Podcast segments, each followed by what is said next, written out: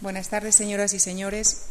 En primer lugar, quisiera eh, agradecerles su participación durante todo este ciclo y invitarles a participar en nuestro próximo ciclo de conferencias eh, que se inicia el próximo martes, que estará dirigido por el profesor Juan Pablo Fusi y eh, que se titula Españoles Eminentes. En este ciclo analizaremos figuras como Vives, Saavedra Fajardo, Jovellanos, Pardo Bazán, Ramón y Cajal y Ortega. Eh, no solo por el interés de sus biografías ilustres, sino sobre todo por, por el común denominador que unifica estas biografías, que es el valor y la vigencia de sus ideas en la España actual. Y ahora paso ya al tema que nos ocupa esta tarde.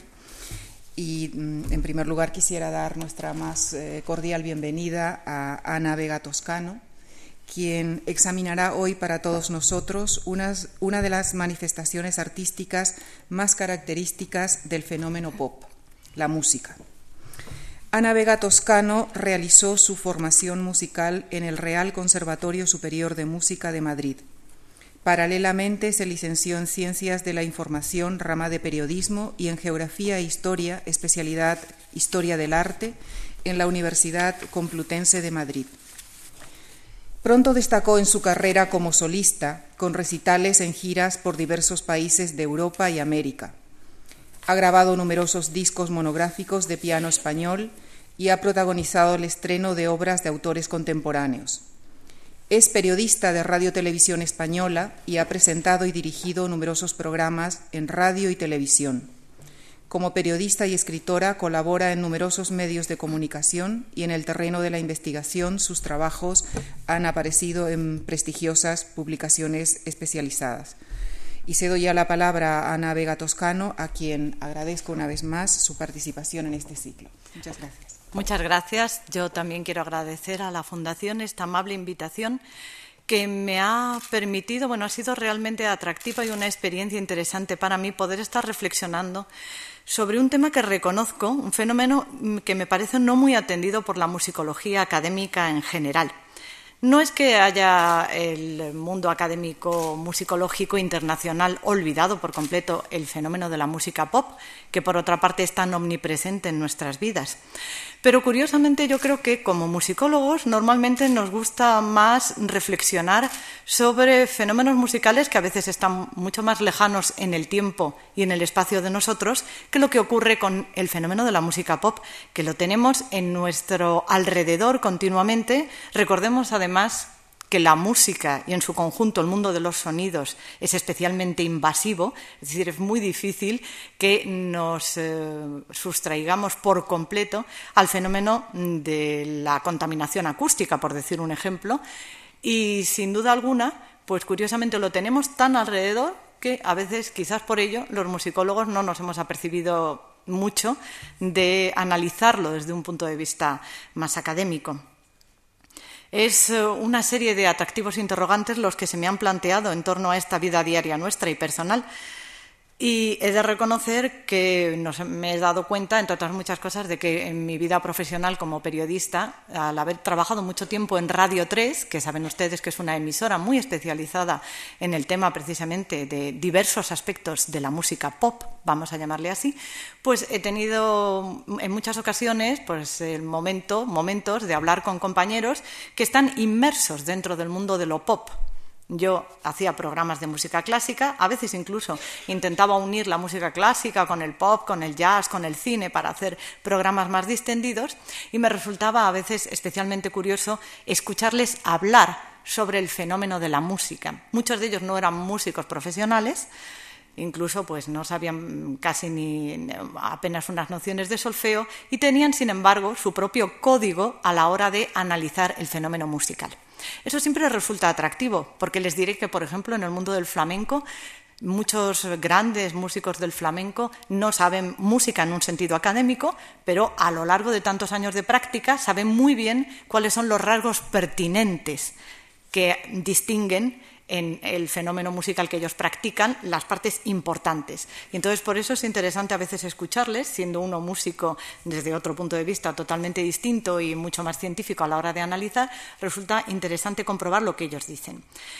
En cuanto a esta aproximación musicológica al pop, tenemos que darnos cuenta de que la música, que es una de las manifestaciones artísticas más características del fenómeno pop y de las que más dinero mueven, las cosas como son, pues eh, es totalmente distinto al concepto de pop art en las artes visuales. Si uno habla de pop music, habla realmente del corazón, de esa cultura relacionada con el concepto moderno de consumo y de difusión a través de los más media, de los que trabajamos en los medios de comunicación de masas. Sin embargo, el pop art en las artes visuales pues es una corriente artística, más bien ya de élite, que utiliza imágenes y objetos de la vida cotidiana y urbana de consumo, pero que no son esos objetos de la vida urbana y de consumo que están ya eh, tratados de otra manera y visitando hacia otros públicos. Sin embargo, la pop music es en sí, en buena medida, música para el consumo y muy relacionada con esa cultura de masas. Otra cosa es cuando uno habla realmente con la gente muy inmersa en el tema de la música pop, que o no están de acuerdo contigo cuando dices, bueno, esto tiene mucho de marketing y poco de, de realmente enjundia cultural. Ellos dicen, desde luego, que hay enormes graduaciones y tienen razón. Pero ellos mismos saben que están en el centro del fenómeno pop y que, sin embargo, la música, vamos a llamarle de vanguardia, la música de creación contemporánea, pues está bastante alejada del fenómeno pop, salvo en algunas contadas ocasiones que toma algunas cuestiones de lo pop y lo transforma a su manera, que eso es con lo que yo espero que acabemos eh, esta pequeña charla, porque antes tenemos toda una serie de mm, disertaciones que realizar, que pensar para acercarnos a la hora del pop como música en sí. Porque indudablemente, independientemente de que sea o no de consumo, es una manifestación artística muy variada y que ha influido en muchos aspectos de, los medios importantes de comunicaciones de masas y a su vez ha sido influida por las técnicas de marketing. En resumen, también tendríamos que decir que las cuestiones terminológicas y de clasificación son muy complicadas en el mundo de la música en cierta manera, las clasificaciones no nos sirven más que como andamiajes para construir un edificio, pero luego tenemos que quitar ese andamiaje porque a la hora de la verdad el edificio funciona solo y eso solo han sido unos andamios, unas herramientas un poco ortopédicas que utilizamos. Tenemos mucho problema realmente a la hora todavía de definir repertorios y muchas denominaciones. Por ejemplo, nosotros decimos música folclórica, folclore, música popular, Música clásica, y ya saben que esa denominación está mal dicha, porque en sentido estricto, desde un punto de vista histórico, la música clásica solo es aquella que correspondería a finales del siglo, a un movimiento estético de finales del XVIII, muy principios del XIX, con una serie de características. Entonces, en algunos sitios decimos música clásica, en España, por ejemplo, pero, por ejemplo, el departamento en televisión le llamamos música culta. En otros sitios, los franceses a veces dicen musique savante y lo, en Hispanoamérica, a veces a las canciones, cuando quieren referirse a una canción, digamos, de ese mundo de la música mal llamada clásica, dicen canción de arte, para diferenciarla de canciones más pop o más de consumo o más ligeras. Fíjense ese enorme follón que tenemos, por lo tanto, con las denominaciones de los repertorios. Sería música clásica oculta, enfrentándose en cierta manera a música popular, aun cuando, sin embargo, por ejemplo, les comentaré que en el archivo sonoro de Radio Nacional de España, a la hora de realizar una necesaria clasificación, los campos utilizados han sido música ligera, música clásica y música tradicional. Y claro, a veces uno se pregunta, bueno, ¿y en qué campo meto yo este disco o esta grabación en particular? ¿En música clásica? ¿En música ligera? ¿En música tradicional? La música tradicional tendría más que ver con el folclore. ¿Hasta qué extremo deja de ser folclore y empieza a ser folk y por lo tanto ya tiene que ser ligera? Ahí tenemos muchos problemas realmente a la hora de clasificar. Dificultad en las fronteras, digamos, lógicas, pero tenemos de alguna manera que clasificar ese término de pop. El pop surge como término en sí muy unido al de rock and roll. Es decir, que en cierta manera muchas veces veremos que se habla de la historia del pop y del rock.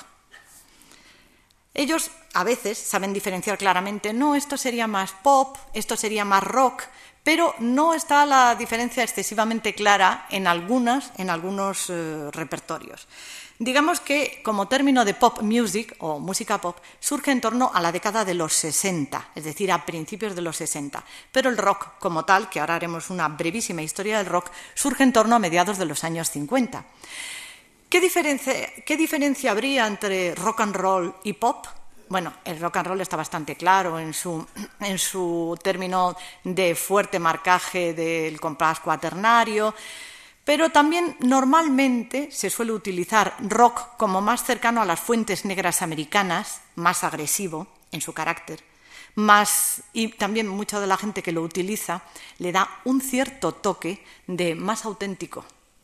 Mientras que pop le dan un toque de algo más comercial, arreglos más cuidados y quizás en algunos puntos más cercano a esquemas tradicionales europeos. Pero todo esto es bastante genérico. Digamos que es para hacer, bueno, una pequeña diferenciación. Lo que está claro es que el mundo del pop rock surge con una hegemonía cultural en principio anglo-norteamericana. Caminando juntos, pues ha dado una gran cantidad de variantes que identifican claramente todos sus aficionados. Pues eh, dicen, esto es música disco, esto sería hip hop, rap, funky, cantautores, folk, country y un largo etcétera, que encima ha tenido muchas mezclas y fusiones. Esas características musicales que definirían el fenómeno pop rock, bueno, en principio eh, son músicas no muy complejas porque hay un predominio de, tradición, de transmisión oral, aun cuando no sea del boca a boca, muchas veces es del oído o muchas veces es trabajando directamente en el fenómeno de la grabación. Y es muy característico, desde luego, la amplificación del sonido y muchas veces la utilización de instrumentos electroacústicos. Algunos pensarán, bueno, ¿y los cantautores que solo van con la guitarra acústica? Bueno, esos cantautores, a pesar de todo, siempre utilizan el micrófono. Ya tenemos una primera parte electroacústica, ¿no? En sus elementos armónicos y melódicos y también formales son muy tradicionales porque realmente es una música que es heredera de lo que serían las músicas populares eminentemente urbanas que ya se han ido gestando como tal a lo largo del siglo XIX y sobre todo en la primera mitad del XX.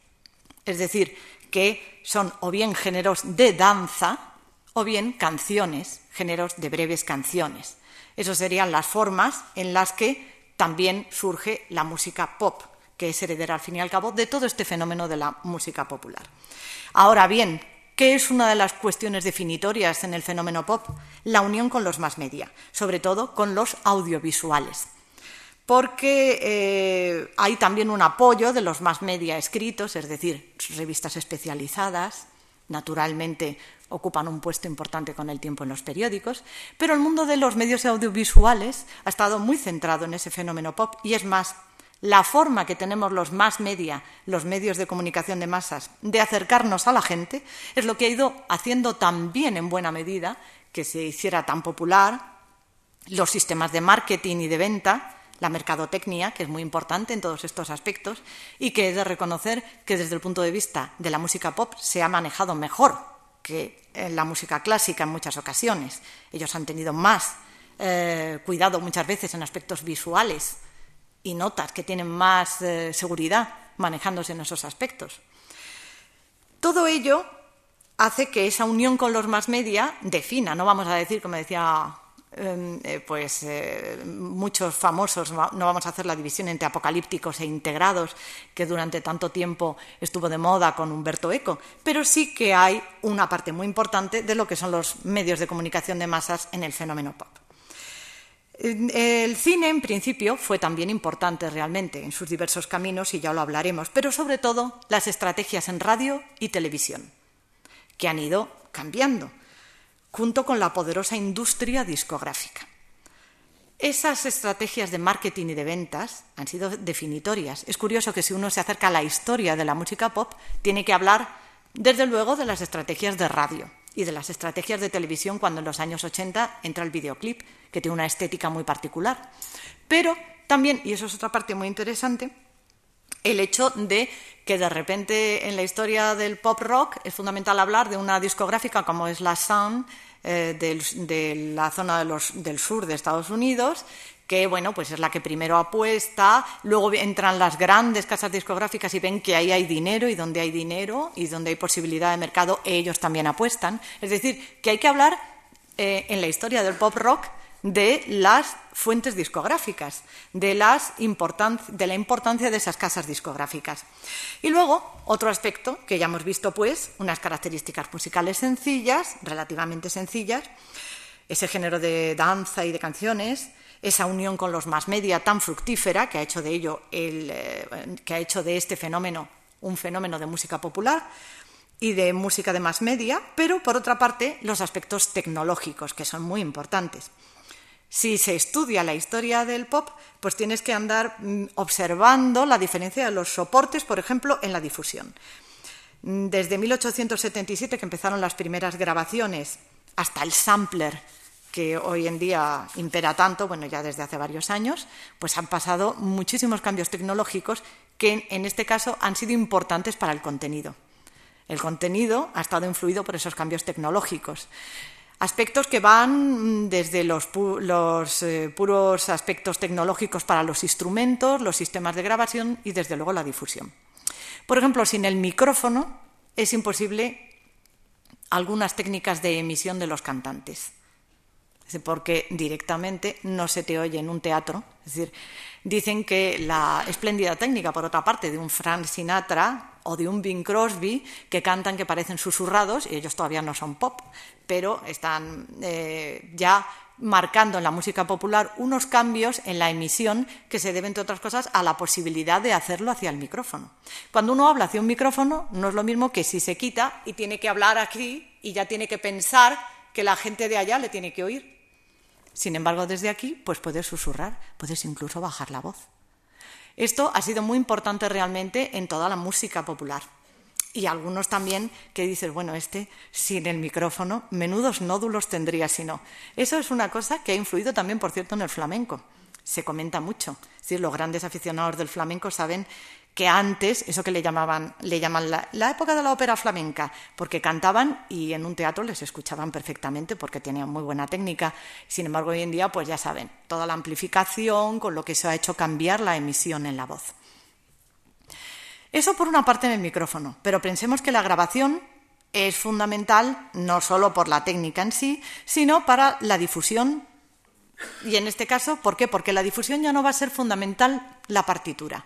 Hasta el ragtime, estamos hablando de músicas populares, hasta la época más o menos del ragtime, muchas de las músicas de danza, que es, bueno, pues el equivalente un poco a músicas ligeras, pues era fundamental la partitura porque si ya era con un cierto nivel, que ya tenían un cierto nivel los instrumentistas, se, eh, mm, digamos, se difundía gracias a la edición en partitura. Era música, digamos, ligera de la época o música popular, pero se difundía en partitura.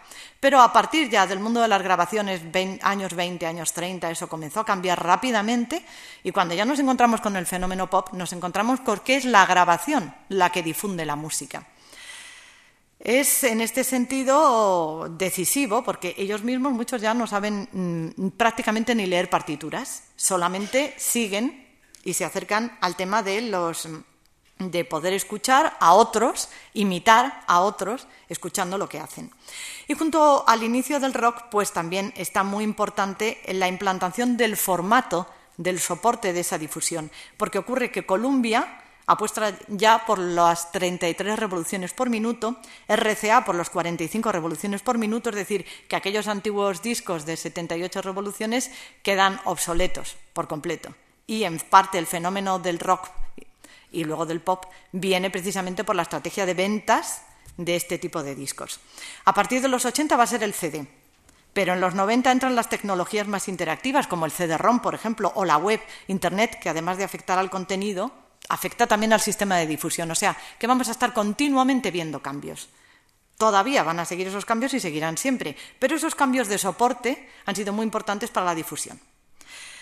Este sistema de difusión dinamitaría, además también en buena medida a esas discográficas que habían sido tan poderosas, pero quizás también a las grandes emisoras audiovisuales. No sabemos lo que va a pasar en el futuro, tenemos que estar pendientes de todos estos cambios, pero ya hay mucha gente que habla de que ellos mismos cuelgan sus canciones en Internet y que a partir de ahí pueden dejar la tiranía de las discográficas.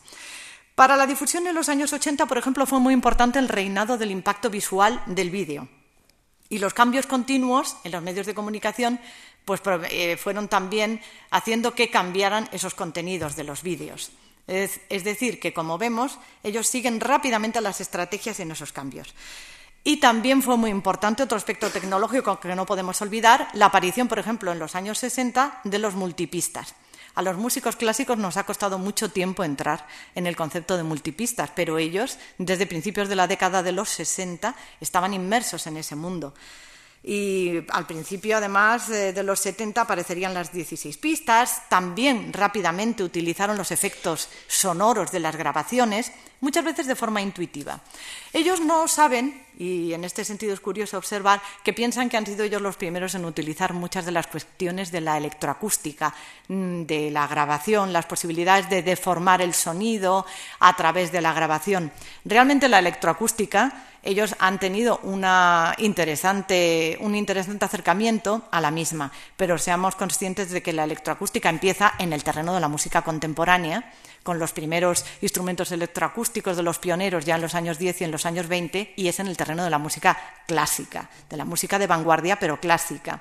Lo que pasa es que eso no es algo que se difunda de manera muy general, mientras que en el mundo de la música pop han entrado con mucha facilidad pues en el tema de primero los sintetizadores analógicos, luego ya los digitales, eh, todo tipo de efectos en los multipistas, etcétera, con mucha tranquilidad eso no quiere decir, evidentemente, que en la música contemporánea no hayamos estado interesados continuamente en ese tema, pero ha sido un aspecto que quizás para ellos permanezca, para ellos mismos en el mundo de la música pop, permanezca más desconocido. Tendríamos que entrar muy rápidamente en una breve historia de ese pop rock, pero tendría que ser muy breve porque realmente pasan tantas cosas eh, a lo largo de esos años pero sí sería interesante que pudiéramos conocer un poco el origen del mundo e incluso de la acepción de dónde son esas fuentes musicales del primer mundo del pop y del rock. En realidad el origen vendría como eh, ese mundo eh, principalmente de la música negra norteamericana aun cuando viene de un mestizaje que se da especialmente bien en Norteamérica, porque por una parte estaría el blues, que para muchos de los historiadores es el padre de todo, y ese blues que cuando sale del mundo rural norteamericano, que es más lamento allí, pues al volverse un poco más urbano y también con más necesidad de danza, se convierte en lo que ellos llaman el rhythm and blues. Es más rítmico, para bailar, lógicamente. Nace el rhythm and blues y el viejo entrañable blues pues ya había dejado su semilla en otros estilos. Ahí surge también el mundo del jazz, y ese jazz primitivo, aquel que se hacía en Nueva Orleans, que se mezcló con población criolla, es un momento importante y de, digamos, de gestación, de ebullición para todo lo que va a suceder después. Luego, sin embargo, el jazz y el pop caminan por sentidos diferentes a partir de los años 40, pero a lo largo de todos estos años jazz y pop han tenido mucha influencia mutua. O sea, han estado a veces pendientes, a veces músicos de jazz se han querido acercar al pop y ha habido diversas fusiones. El caso es que el jazz, en este caso, estaba comenzando también el jazz o el mundo del rhythm and blues a conocer lo que hacía otra gran rama que era el country. El country sería, frente a ese fenómeno más de música negra del rhythm and blues y del jazz, representaría la tradición aportada por los emigrantes europeos. Emigrantes europeos que, en este caso, con el country, eh, tendrían unas raíces curiosas, pues a veces vemos cosas en ese country que son británicas, claramente británicas, eh, otras veces técnicas cercanas, por ejemplo, al yodel, que a mí me resultaba curioso comprobarlas en muchos cantantes de country y parece ser que hay historiadores norteamericanos que sí, que creen que es que proviene realmente de fusiones con, con emigrantes centroeuropeos. Y eh, así es como el country va dejando también una impronta muy importante en el mundo del folclore, con galeses, irlandeses, escoceses, británicos y gente centroeuropea. Las aportaciones, pues diversos instrumentos, diversas técnicas vocales, el violín, el acordeón, en fin, toda una serie de cuestiones. El nacimiento de la industria fonográfica y también de la radio comercial fueron fundamentales para el desarrollo de la música popular. Entonces, en los años 30, por ejemplo, triunfó un género en Norteamérica de cantantes que le llamaban singing cowboys, como Roy Rogers, que es el que más normalmente se pone en las historias del cine. Ellos iban vestidos realmente de cowboy, cantaban todo este repertorio y esto comenzó a darles una gran difusión por todo el país y una gran aceptación, hasta el extremo de que a veces pues, eh, había gente que siempre imaginaba al country que tenía que ir vestido de vaquero si cantaba country. ¿no?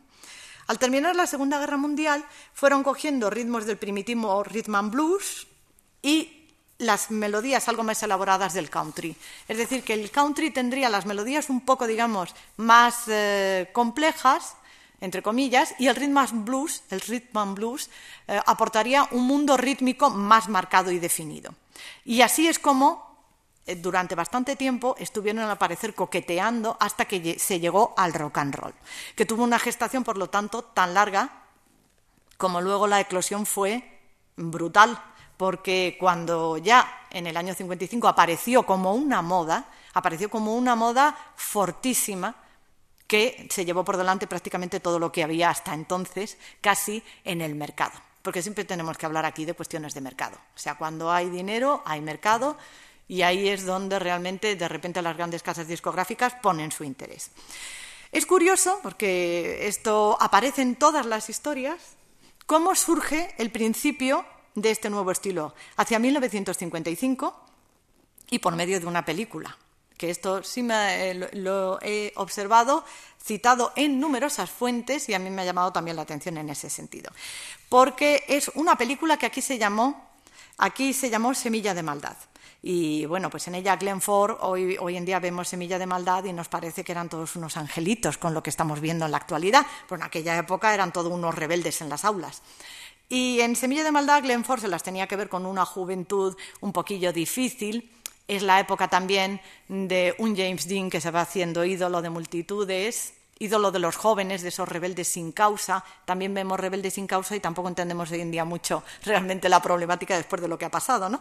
Pero eh, James Dean, Marlon Brando en El Salvaje, que nos parece un salvaje un poquito hermanita de la caridad después también de lo que ha habido que ver, pero Marlon Brando con su, lo que hoy en día dirían la chupa de cuero, y que parecía uno viviendo con una cierta libertad en el salvaje. Era un momento en el que se estaba definiendo una nueva eh, juventud aparentemente mucho más salvaje que la anterior o en todo caso con esas problemáticas sociales que se reflejaban en estas películas que estoy comentando.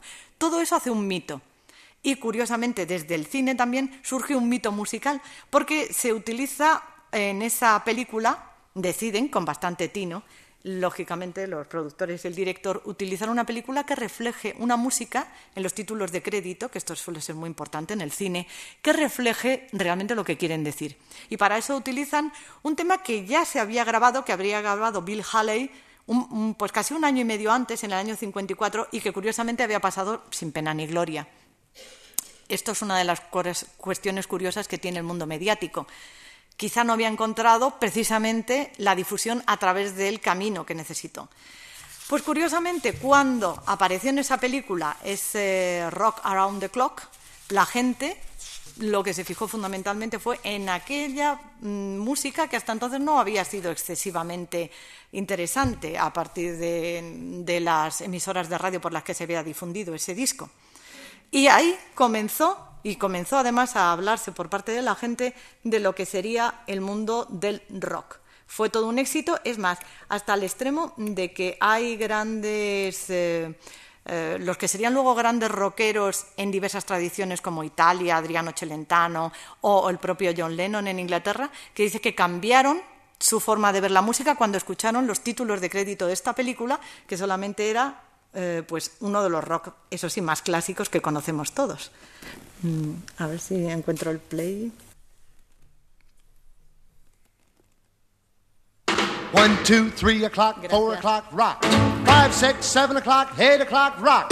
Nine, ten, eleven o'clock, twelve o'clock, rock. We're gonna rock around the clock tonight. Put your glad rags on. Join me home. We'll have some fun when the clock strikes one. en su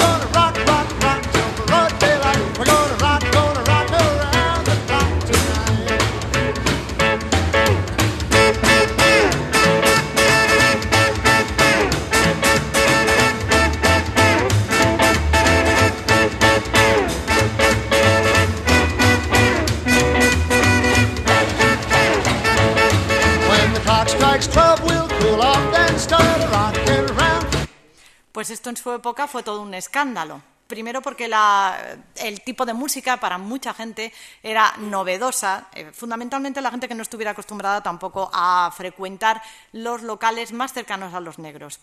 Entonces se dice que había un cierto toque, hasta entonces no se había dado esa conjunción necesaria de gente que fuera realmente más, más bien blancos para que fueran aceptados realmente, es decir, gente blanca haciendo música, como decían en aquella época, un poco de negros. ¿no?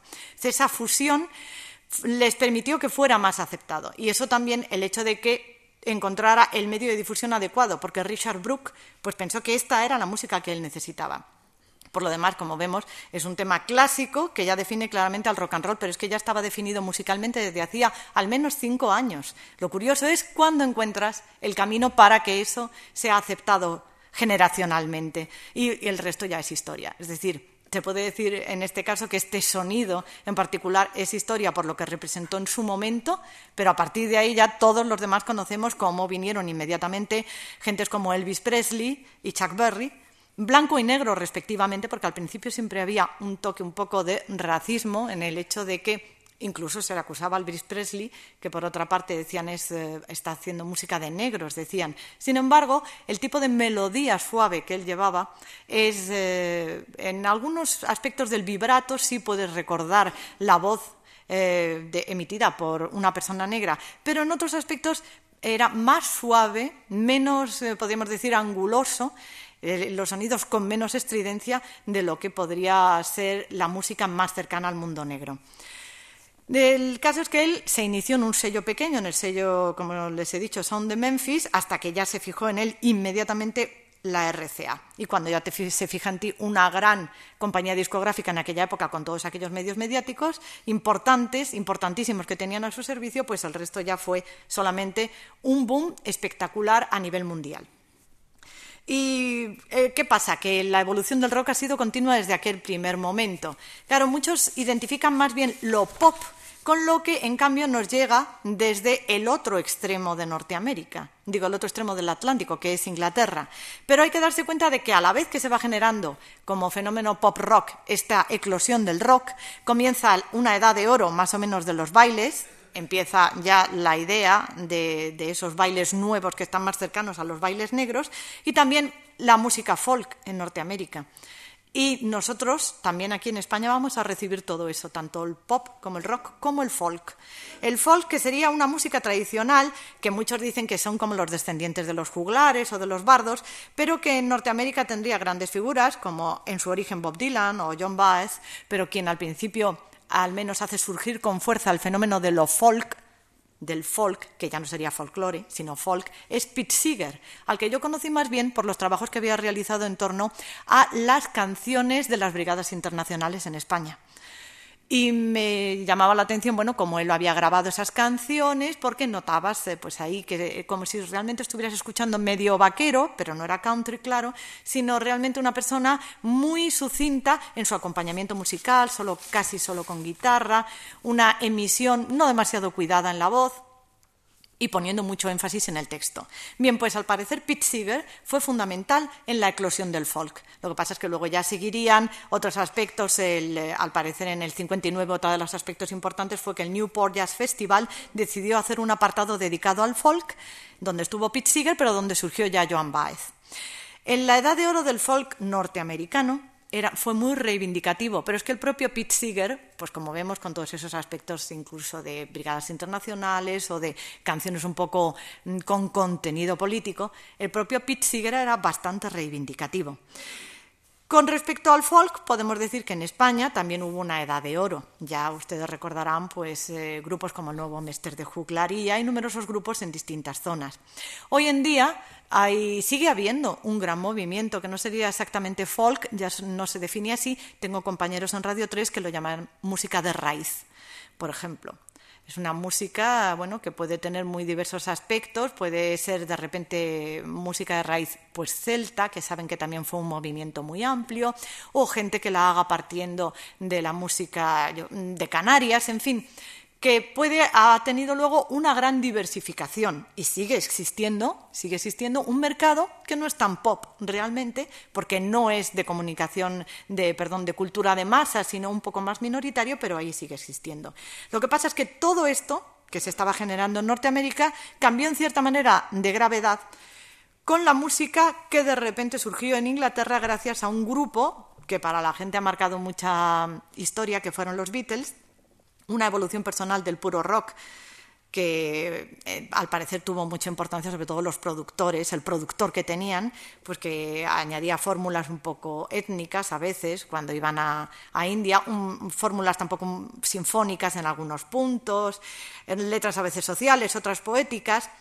Ellos grabaron eh, al principio en 1962, mm, he recogido o he traído una, una canción suya no porque me interesa a mí especialmente a Ticket to Ride, sino porque luego vamos a escuchar una versión muy curiosa que de la misma hace Katy Berberian en esas influencias del pop y la, y la música clásica. Pero por recordar un poco el sonido, que para la gente es muy clásico, que sería el sonido que ellos tenían.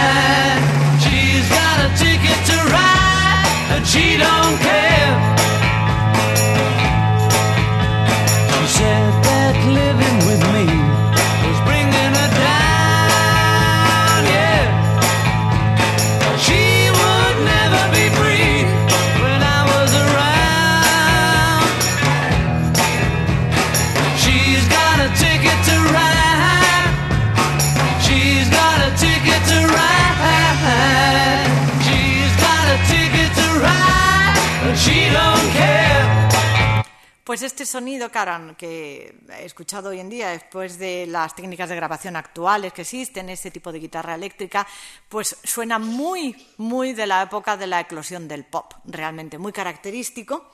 Es un sonido que inmediatamente eclosiona en todo el mundo. O sea, los Beatles se convierten en un fenómeno mediático y un fenómeno sociológico, una vez más. Parece que estamos todo el rato pensando en esa cuestión. Y esos son los que ya empiezan a influir incluso, por ejemplo, en nuestra propia historia del pop, porque la historia del pop rock en España pues es eh, algo más tardía, es decir, aquí al parecer no se estrenaron realmente la película Semilla de Maldad, no se estrenó en su momento. Y lo único que se estrenó fue alguna de las películas de Elvis en la Gran Vía, que es lo que queda constancia de que bueno, interesó ya a un público más juvenil, pero no entraba mucho todavía. Hasta la década de los 60, hasta principios de los 60 no empezó a entrar el pop rock con fuerza en España y sobre todo hacer gente de aquí pop rock. Y lo más curioso es que al parecer entró a través de, versiones de grupos hispanoamericanos que comenzaron a generar eh, pues sus versiones particulares de grandes eh, clásicos del rock y grande y después ya habría grupos que lo que haría serían pues los Mustang, los Pequeñiques, que ya sería esta idea de los grupos más británicos. Y junto con los eh, Beatles, pues también surgió entonces ese otro gran mito que fueron los Rolling Stone, que eran los grandes rivales en ventas, en popularidad, y se supone que, digamos, como la gente más rebelde y más indómita, estaba mucho más cerca de ese contenido más hiriente, incluso musicalmente hablando en su sonido, el de los Rolling Stone frente al de los Beatles. El caso es que fue un fenómeno juvenil tan difundido y tan aireado que muy pronto comenzó a tener variantes, pero ah, de continuo. A mí siempre me llama la atención la gran cantidad de variantes que encuentran los aficionados.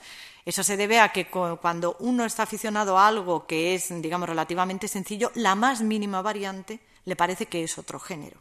Seamos en esto, pues, eh, sinceros. Entonces, pequeñas variantes, inmediatamente ellos encuentran que es otro género distinto. Pero el caso es que eclosiona porque hay muchísimo mercado. Aparece el rock sinfónico en los 70. Ese rock que intenta fundir a veces el sonido de las orquestas, pero que luego, sobre todo, lo que se interesa es por las posibilidades de los sintetizadores, que permiten imitar mucho más barato el sonido de una orquesta. Ya había sido evidente que con los Beatles o los Rolling Stones y todo este tipo de grupos, que era muchísimo más barato también hacer música. Ya no necesitabas cantar con una orquesta detrás o con una gran big band, ya podías ir con un pequeño grupito.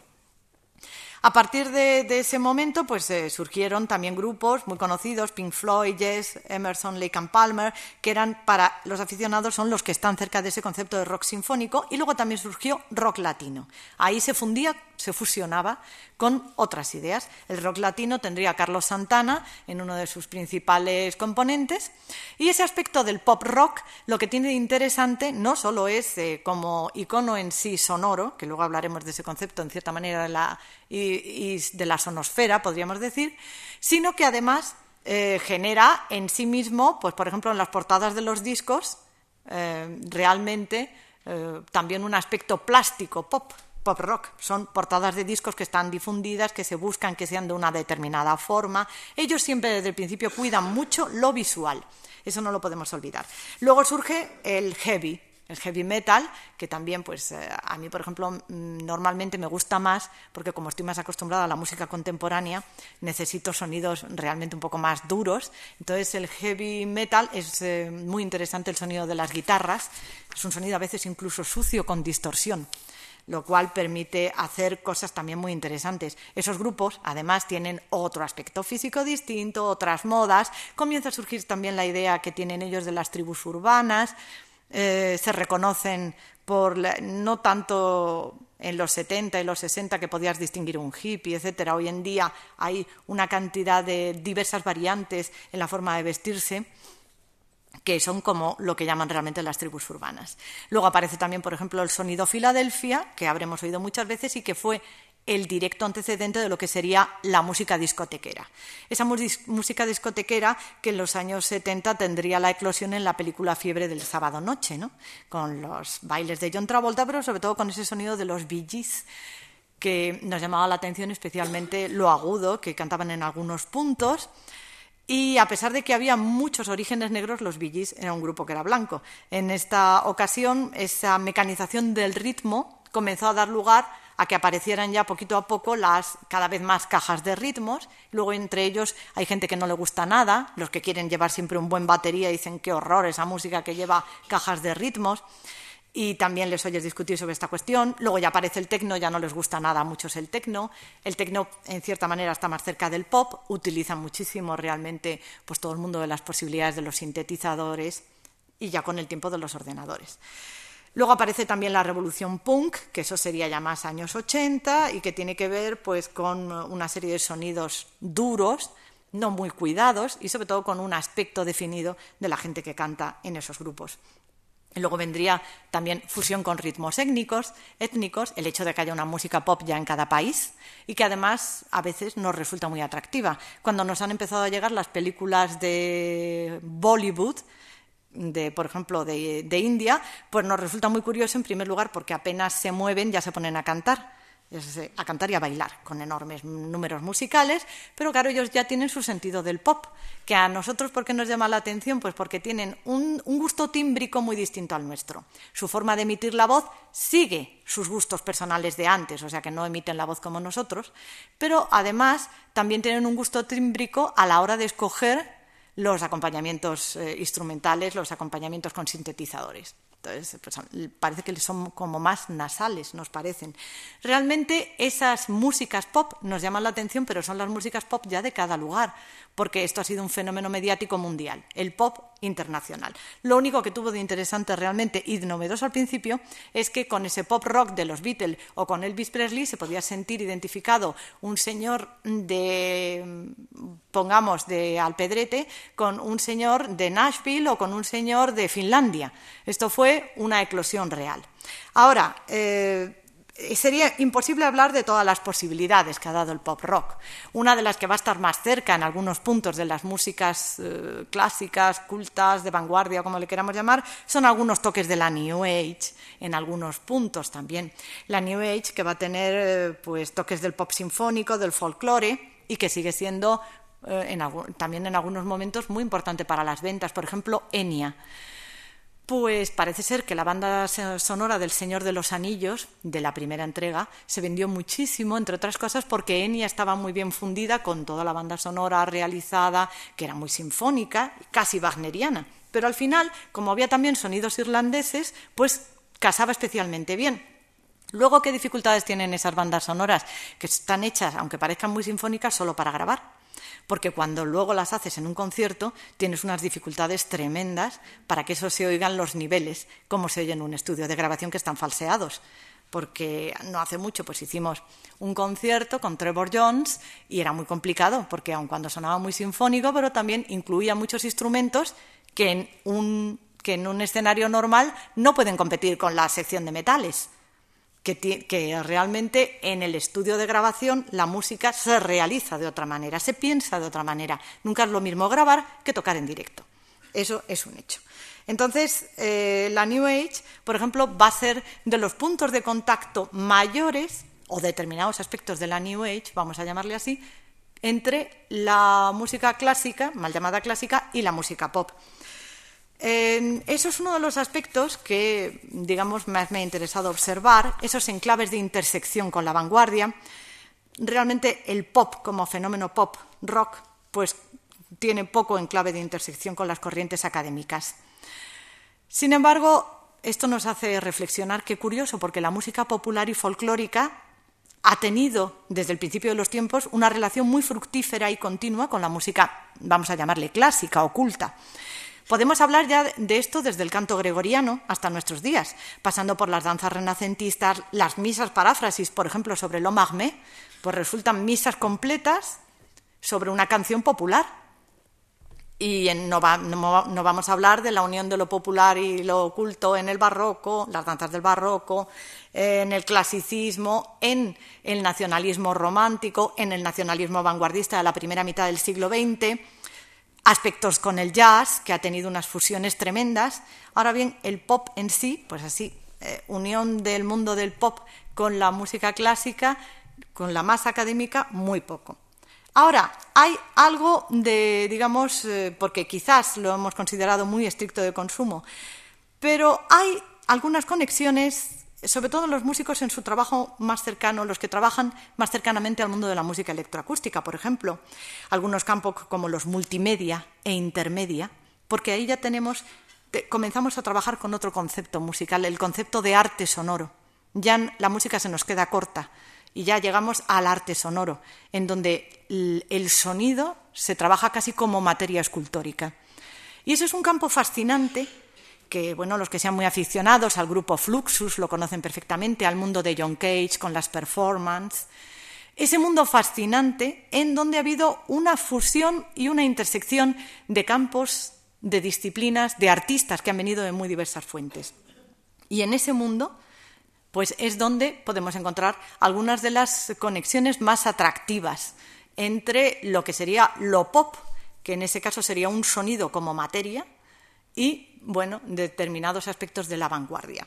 Ese campo de intersección con los artistas intermedia o los artistas multimedia. Intermedia es un concepto muy interesante, eh, gestado ya en los años 60, que habla de la gente que se sienta, dicen ellos, entre sillas, es decir, que vendrían de diversas disciplinas artísticas y que van fundando un campo que trabaja entre los diversos medios, muchos de ellos medios audiovisuales y más media y sus posibilidades. Y ahí a mí me gusta, por ejemplo, pensar en un concepto como el de la sonosfera, es decir, una, iconosfera de la que ha hablado Román Gubern, que es un concepto muy interesante que nos rodea. Pues además de rodearnos una iconosfera, nos rodea una iconosfera sonora, es decir, una sonosfera, y nos rodea continuamente, hasta el extremo de que a veces tendríamos que quejarnos de contaminación acústica. Es imposible andar por la calle y muchas veces no quieres oír música y te obligan a oír música, en el tren, por ejemplo. Esa sonosfera que nos rodea eso es un concepto que ha sido muy importante para disciplinas intermedias, para el mundo de las instalaciones sonoras, en donde escultura, aspectos visuales, aspectos sonoros se unen, y para el mundo de la creación audiovisual, bandas sonoras de películas, que siempre me gusta eh, pues que la gente se dé cuenta de que cuando uno va a escuchar una película, no está, dice, bueno, la música, no, la música no, la parte sonora que en España está muy descuidada, porque el diseño sonoro es una parte muy importante en las películas norteamericanas y aquí no está tan cuidado.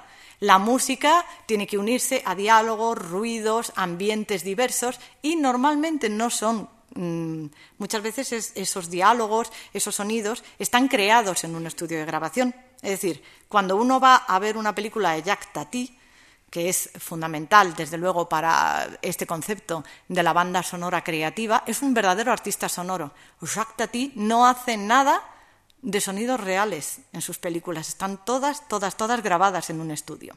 Es imposible, además, porque él tiene muy preciso lo que nos quiere decir con cada cosa. Por ejemplo, en el principio, que aquí vendría, bueno, él utilizaría una música popular, la utiliza, en este caso es Mononcle, que es quizás la película más conocida de él, Mi tío, al principio, en los títulos de crédito, nos quiere dar ya una imagen, pero también un mensaje sonoro. Hay un eh, mundo moderno, ruidoso, que fastidia realmente a la gente que vive en él, y un mundo encantador que sería el que representaba el tío del niño protagonista, que es pues agradable, con músicas eh, que en este caso serían cercanas pues casi al music hall, ¿Y cómo representa eso? Pues primero se ve las obras modernas con un señor con una taladradora e inmediatamente detrás aparece un lechero que lleva su carrito con la leche, un hombre encantador y además un lechero nada menos en el París de antes que va con caballo. O sea que es dos mundos completamente contrapuestos. Pero no solo nos lo da visualmente, nos lo da sonoramente también.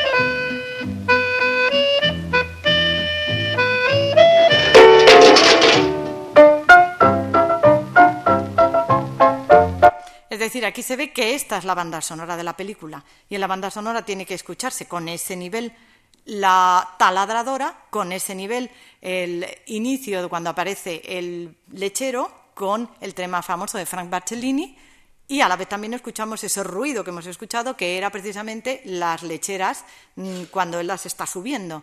Todo eso es la composición, no solo Frank Barcellini, es decir, Frank Barcellini y ese famoso tema de Mononcle solamente es un componente más matérico de la composición. Y tenía mucho cuidado en esto Jacques Tati. Eh, recuerdo en su primera película, Jour de Fête, que tiene un momento en el que el cartero se pelea con un abejorro. Bueno, el abejorro lo tenemos totalmente aquí, o sea, es imposible, eso está grabado, porque se oye como si estuviera en un primerísimo plano y hace una especie de concierto entre abejorro y una banda, una banda de pueblo que se va acercando.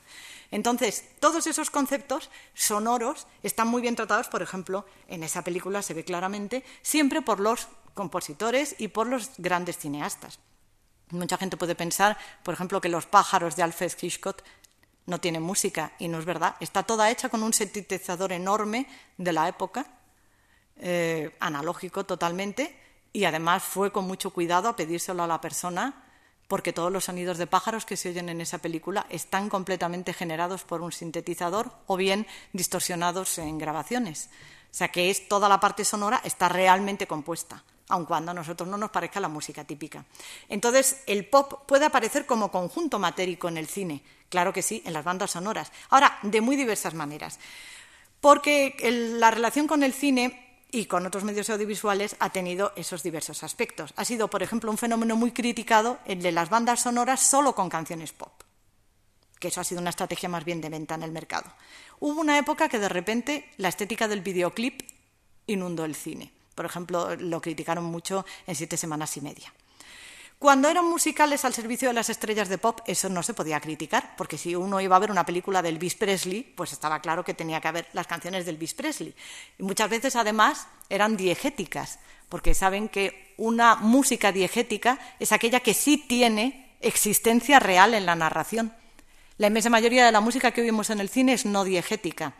O sea, es completamente absurdo que tú estés realmente en medio de una ciudad y se ponga a tocar una banda sinfónica porque evidentemente no está allí. Ahora, cuando sí está pasando la música real en la acción, es diegética.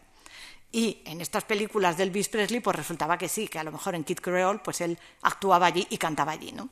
En ese sentido, no sería criticable. Sí, a veces lo han criticado cuando se ha utilizado como sistema de mercadotecnia, de mercadotecnia para vender mejor una banda sonora. Algunos casos, como por ejemplo Pretty Woman, pues la canción pop, que era bastante antigua, se utilizaba como punto de referencia significativa para lo que se quería decir en el film.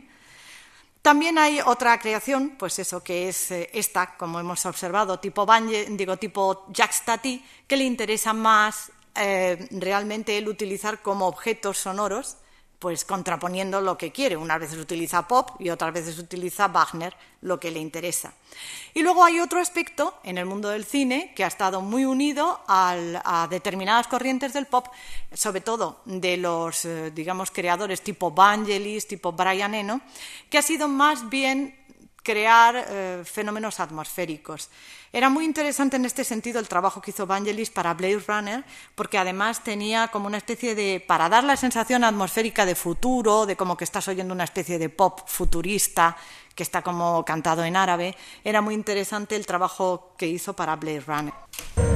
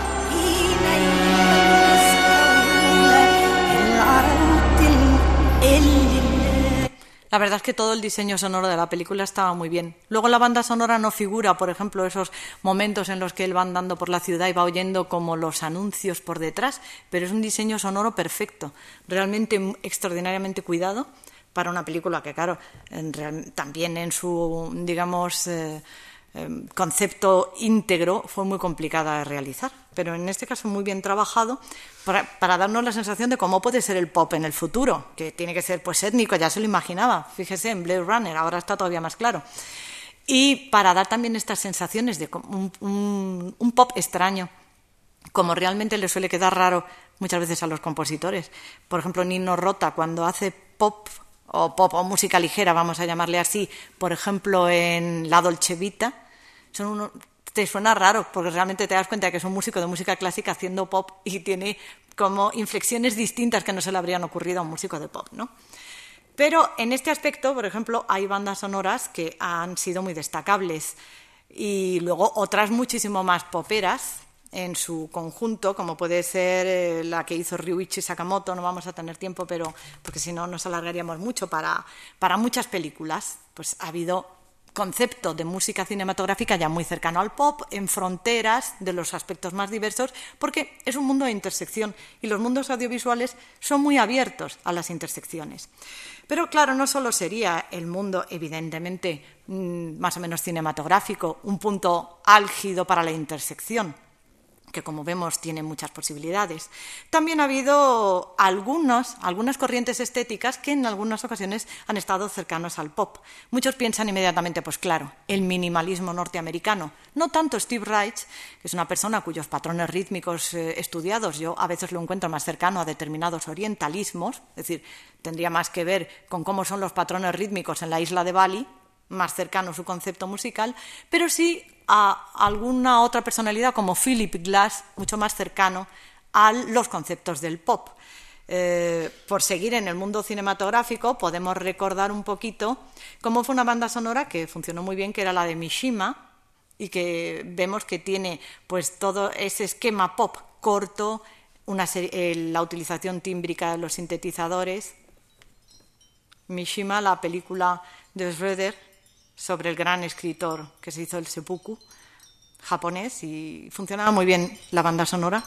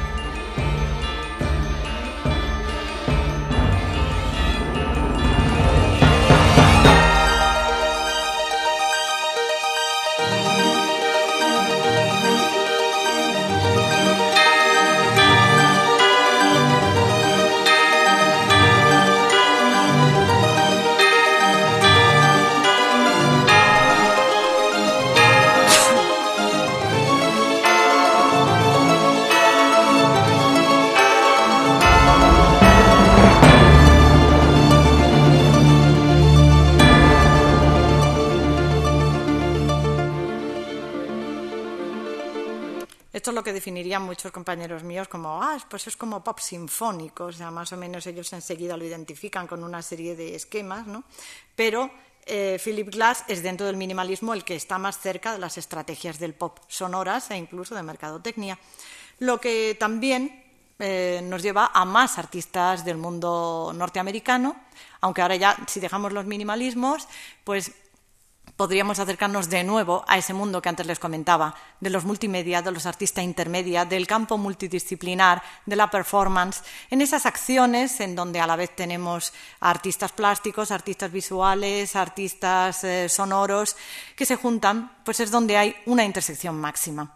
No podemos olvidar en este sentido, y esto es uno de los aspectos más interesantes de la creación contemporánea, en ese mundo tan abierto donde las disciplinas artísticas desdibujan sus fronteras, que eh, por ejemplo, Yoko Ono, que ha sido tan importante para la historia del pop por su boda con John Lennon y la tremenda influencia que tuvo sobre John Lennon, es una de las grandes artistas del mundo, mm, pues precisamente multimedia, intermedia y cercano a esas eh, ideas del grupo Fluxus, de todo aquello que provenía de muchos de los postulados de John Cage.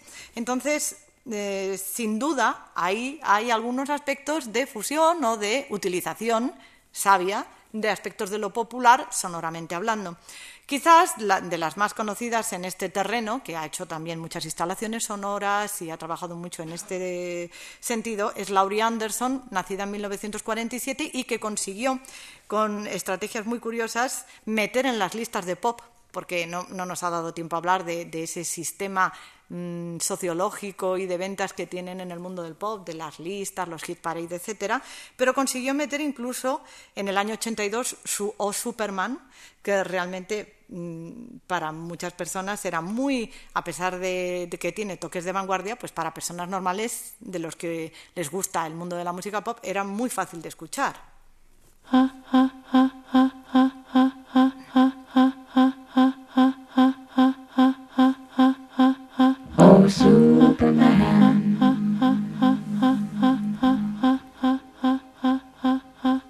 Oh, John.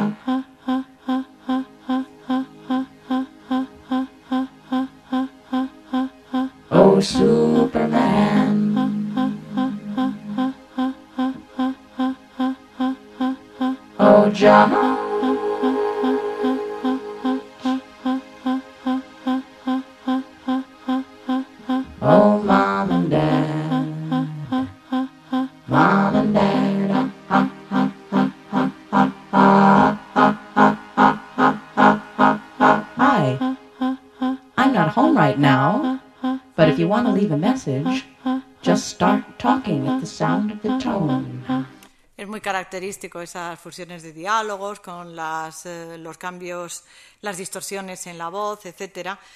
Muy característico del trabajo de Laurie Anderson, que se formó tanto en artes visuales como en música. Ella tocaba el violín ya desde pequeña, pero también estudió escultura y toda una serie de artes visuales. Y esa formación mixta hace que para muchos de ellos, como decíamos antes, este, en este mundo de las instalaciones sonoras de las performances sea un material plástico el sonido.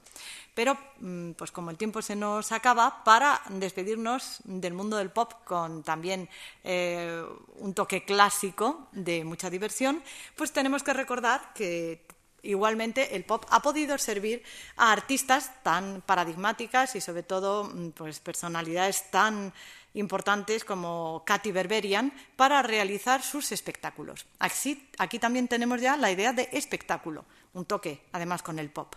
Y es en ese espectáculo tan divertido que ya tenía de canciones de segunda mano, cómo transformaba el pop en música clásica. Recordamos, y otras veces transformaba la música clásica en pop, pero claro, yendo con Bruno Canino al piano le resultaba más fácil transformar el pop en música clásica. Si recordamos aquel Ticket to Ride, que antes decíamos, que era pues, tan característico el sonido de los Beatles,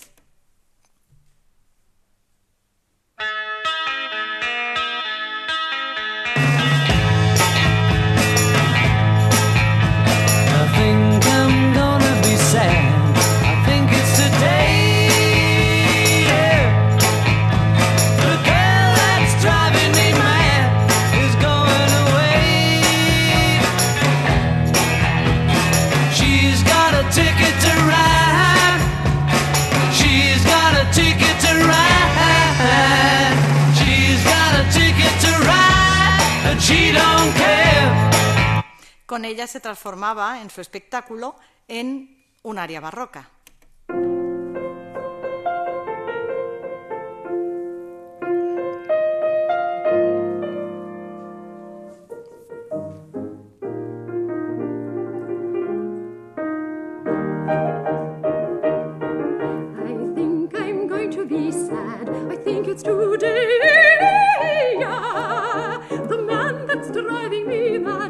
Going away. He's got a ticket to ride. He's got a ticket to ride. He's got a ticket to ride, but he don't care. He says that living with me is getting him a dollar,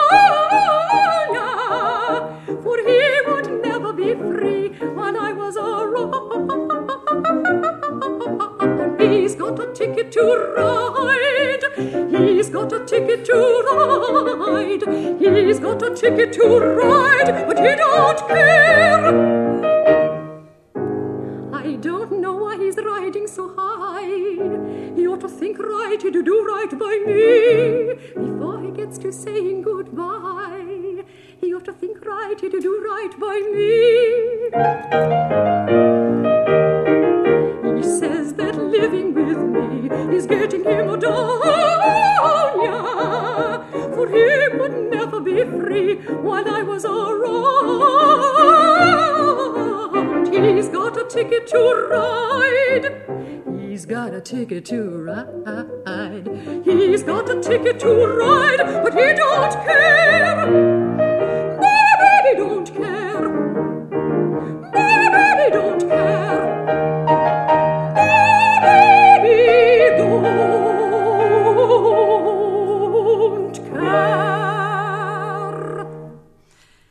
Pues está bien acabar con un poco de buen humor, recordando que en el fondo, pues eh, en cuanto nos ponemos a escarbar, encontramos puntos de unión entre el mundo del pop, el mundo de la vanguardia, el mundo de la música clásica y sobre todo ese mundo interdisciplinar que a mí me resulta fascinante, lo reconozco, y, y en donde me gusta muchas veces coincidir con músicos de música pop o rock, porque en cierta manera tienen más desinhibición que los que desde pequeños hemos estado en el mundo de la música más, más académica y dicen siempre cosas interesantes porque lo ven desde otro punto de vista. Espero que hayan disfrutado con estas músicas que les he traído. Han sido pocas, tendría que haber traído más, pero en fin. Y muchas gracias por haberme acompañado en esta disertación y en estas interrogantes que yo me he hecho sobre el mundo de la música pop desde la musicología más académica. Gracias.